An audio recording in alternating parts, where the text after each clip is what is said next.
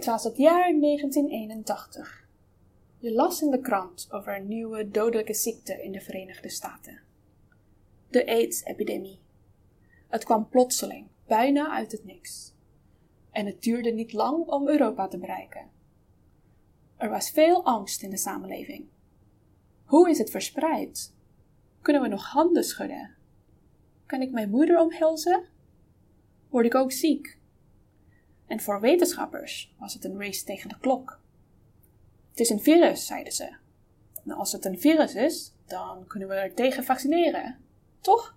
Zo hebben we de pokken uitgeroeid. Binnen twee jaar verwachten ze dat een vaccin beschikbaar zal zijn. Over twee jaar wordt het leven weer normaal. Dus wachten ze. En wachten. Vol hoop en vertrouwen dat het beter zou worden. Nou, ik was in 1981 nog niet geboren, maar ik kan het gevoel nu wel herkennen.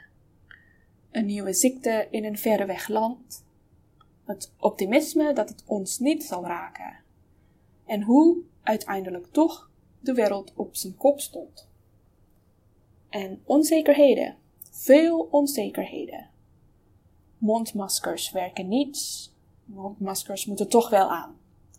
De festivals gaan door, de festivals gaan toch niet door. In 2021 komen de vaccins en wordt alles weer normaal. In 2021 was niet alles normaal. Door veel onzekerheden krijg je ook mensen die bang zijn. En van bange mensen krijg je domme dingen. De stigma's bijvoorbeeld. Alle homo's hebben HIV. Of de China-virus.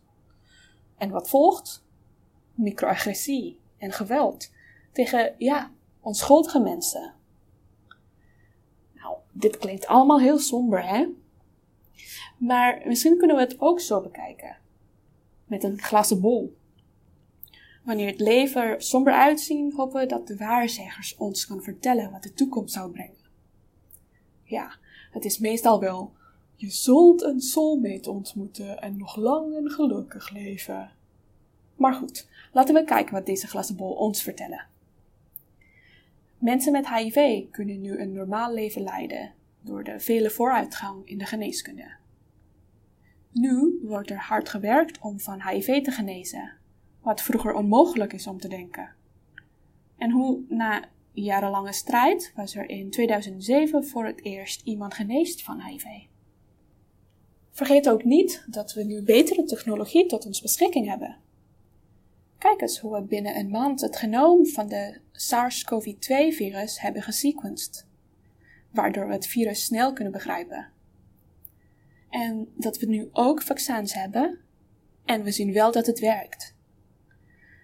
Dus wat ik eigenlijk probeer te zeggen is: ondanks de onzekere tijden, ondanks dat alles heel somber lijkt, het wordt beter.